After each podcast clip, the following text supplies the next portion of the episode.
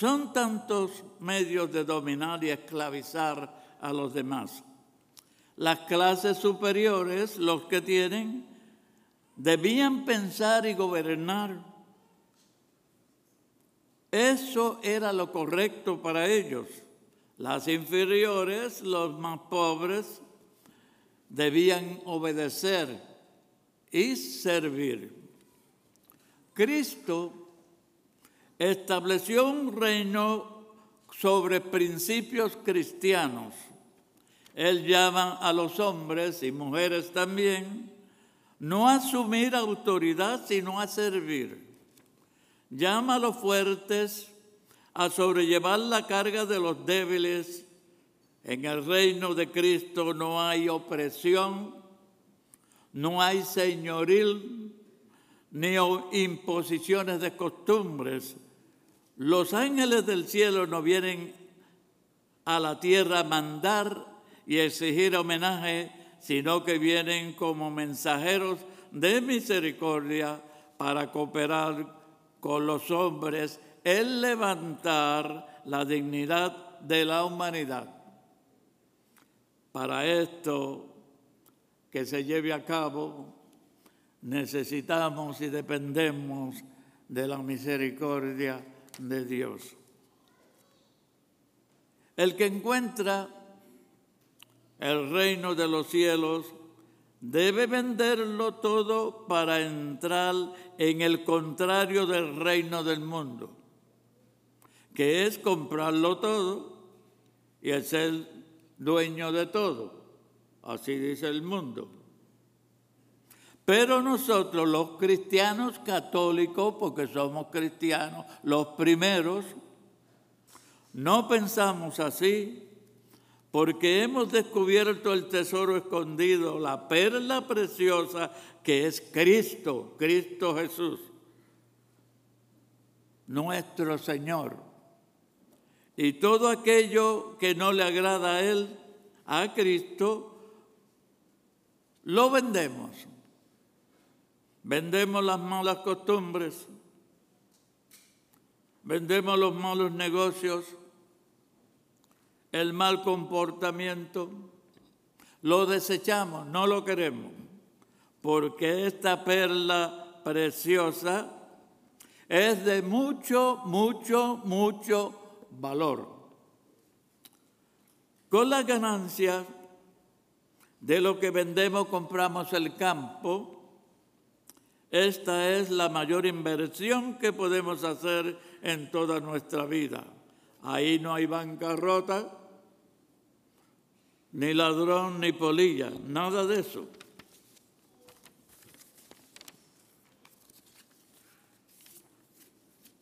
Dice la palabra,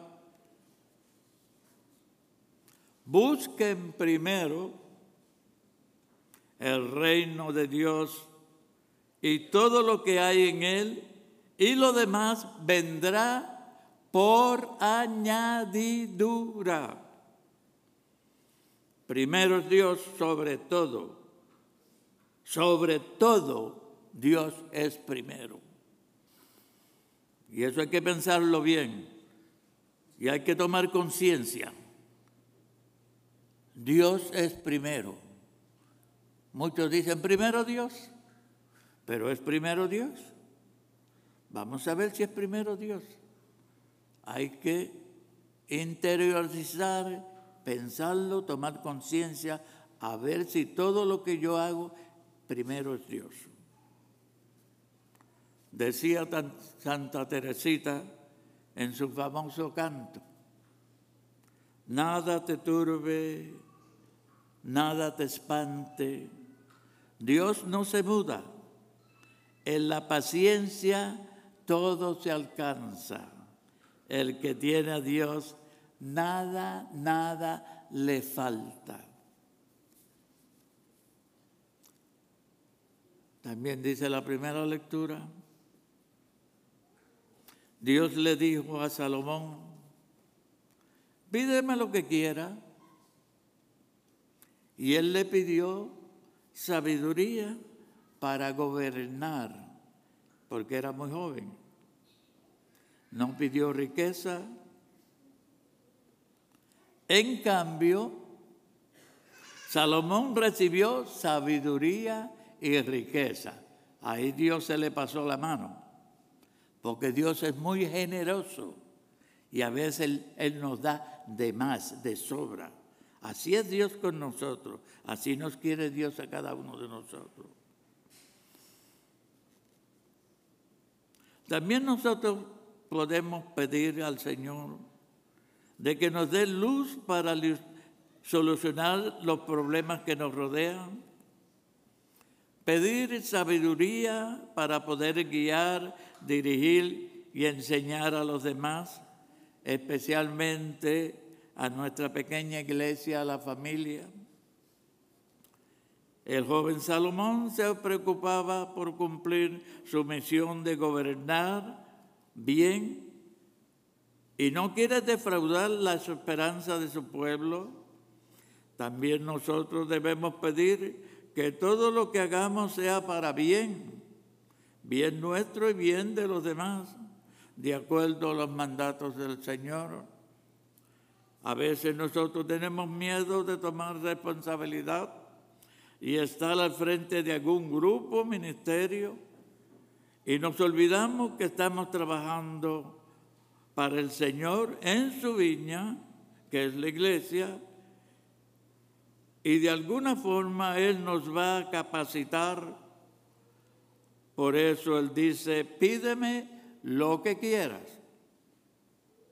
También nos dice San Pablo en la segunda lectura, los que Dios eligió de antemano, también los llama y cuando los llama los hace justos.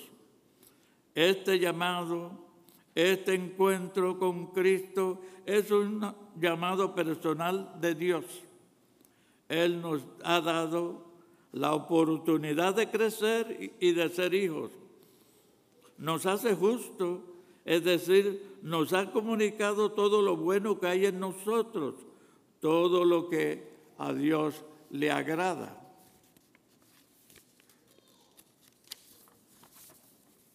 También nos llama a nosotros a servir a los demás. El Hijo del Hombre, Jesús, no vino a ser servido, sino a servir todos nosotros, sacerdotes, diáconos, religiosos, miembros de la iglesia, somos servidores.